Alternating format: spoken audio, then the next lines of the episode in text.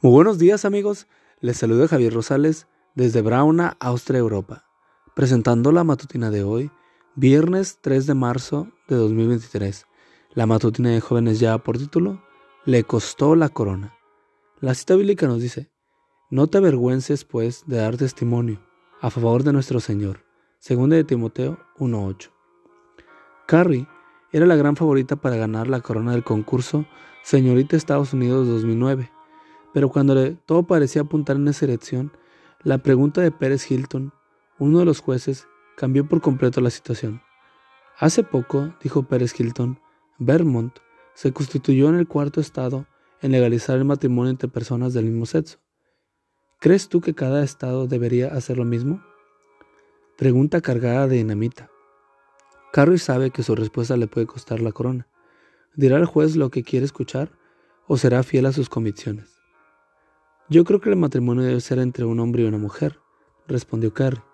No es mi deseo ofender a nadie, pero así fue criada, y así creo que debe de ser, entre un hombre y una mujer. Apenas Carrie concluyó, se escucharon los abucheos. El concurso siguió adelante, pero Carrie Prigian, representante de California, sabía que para ella el evento había terminado. El mismo juez que le hizo la pregunta comentó después de finalizada la competencia. Perdió por esa pregunta. Su respuesta ofendió a millones de homosexuales y lesbianas en los Estados Unidos. www.abcnews.go.com 20 de abril de 2009. Ahora bien, no podría haber dado Carrie una respuesta que no la comprometiera. Por ejemplo, ese es un tema muy delicado. Creo que cada individuo tiene que decidir lo que es mejor. A fin de cuentas, lo más importante es el amor.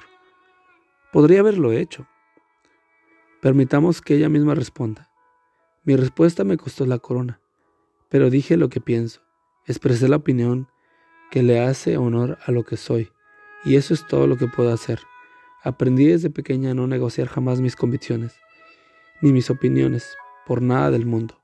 Es decir, no podía dar la respuesta complaciente porque al hacerlo habría negado la esencia de su individualidad, sus convicciones. Y para Corey, esas convicciones no son negociables. Qué bueno saber que todavía hay jóvenes de ese calibre. Cuando lo que está por, de por medio tiene que ver con los principios, no hay nada en este mundo que los aparte de la senda del deber. ¿Eres tú también capaz de renunciar a la fama, al dinero y al poder por ser fiel a tus principios?